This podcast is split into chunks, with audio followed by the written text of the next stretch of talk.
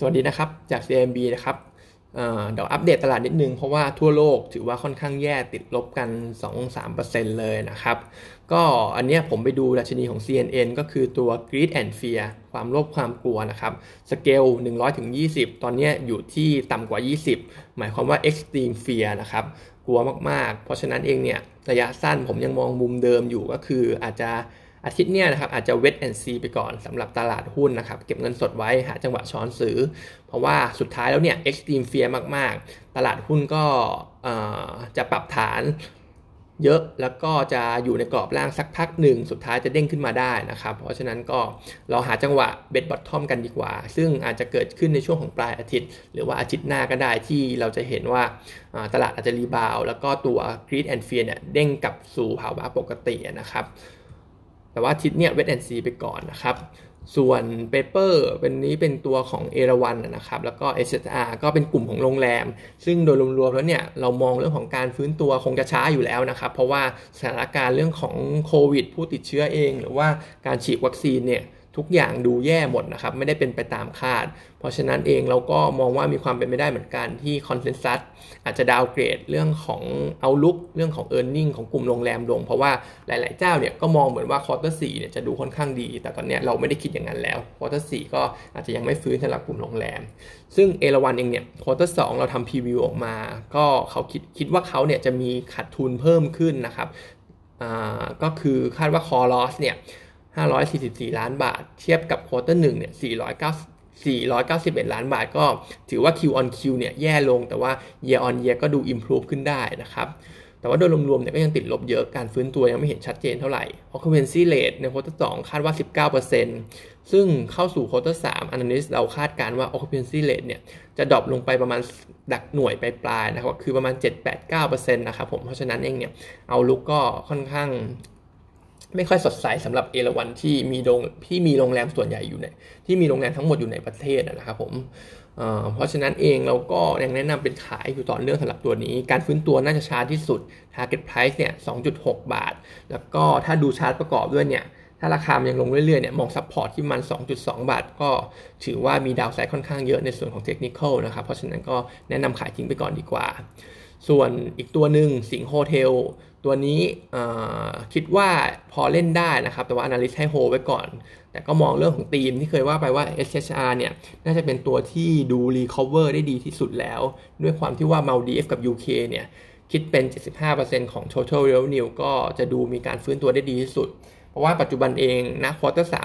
ณตรงนี้นะครับผมทางฝั่งของมาลดีฟหรือ UK ก็แทบจะไม่มีไม่ได้มีมาตรการที่ควบคุมโควิดอะไรแล้วนะครับก็คือเขายกเลิกมาตรการต่างๆทิ้งทั้งหมด เพราะฉะนั้นตีมเปิดเมืองค่อนข้างชัดสำหรับประเทศเหล่าเหล่านี้2 2 2ประเทศนี้นะครับ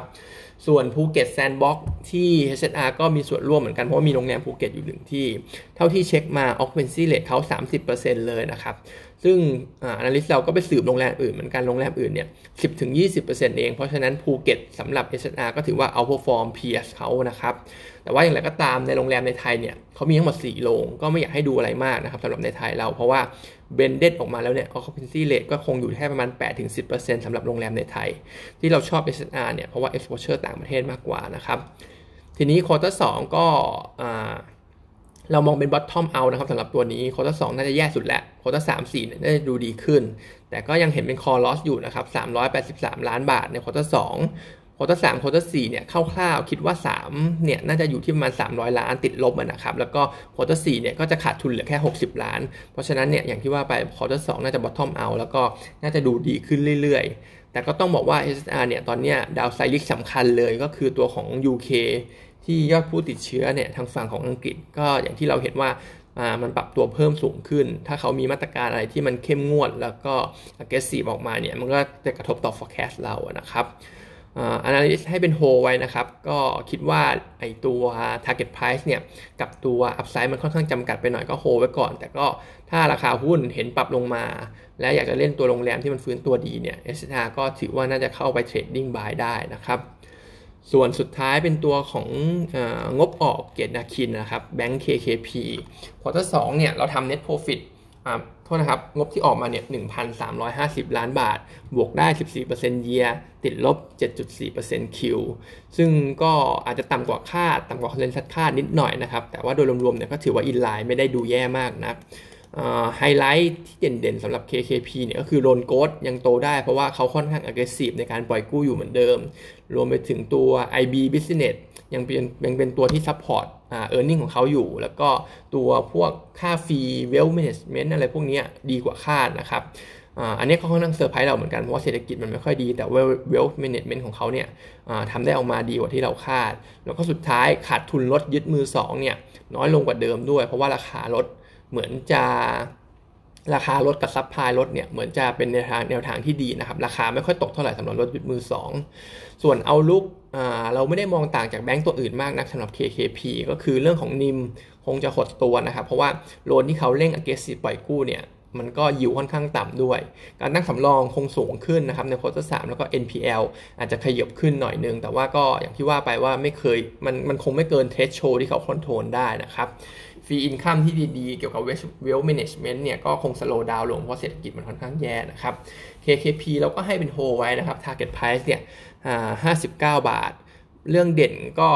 คล้ายๆกับทิสโก้คือเรื่องของยิวนะครับ แต่ว่าอย่างที่เคยว่าไปว่ามันอาจจะมีความเสี่ยงที่ไม่รู้ว่าแบงก์ชาติเนี่ยอาจจะออกมาตรการอะไรเกี่ยวกับเรื่องของ interim เรื่องของการห้ามการจ่ายปันผลระหว่างปีหรือเปล่านะครับ แต่ว่าปัจจุบันเนี่ยยังไม่มีอะไรนะครับ วันนี้ก็มีเท่านี้นะครับ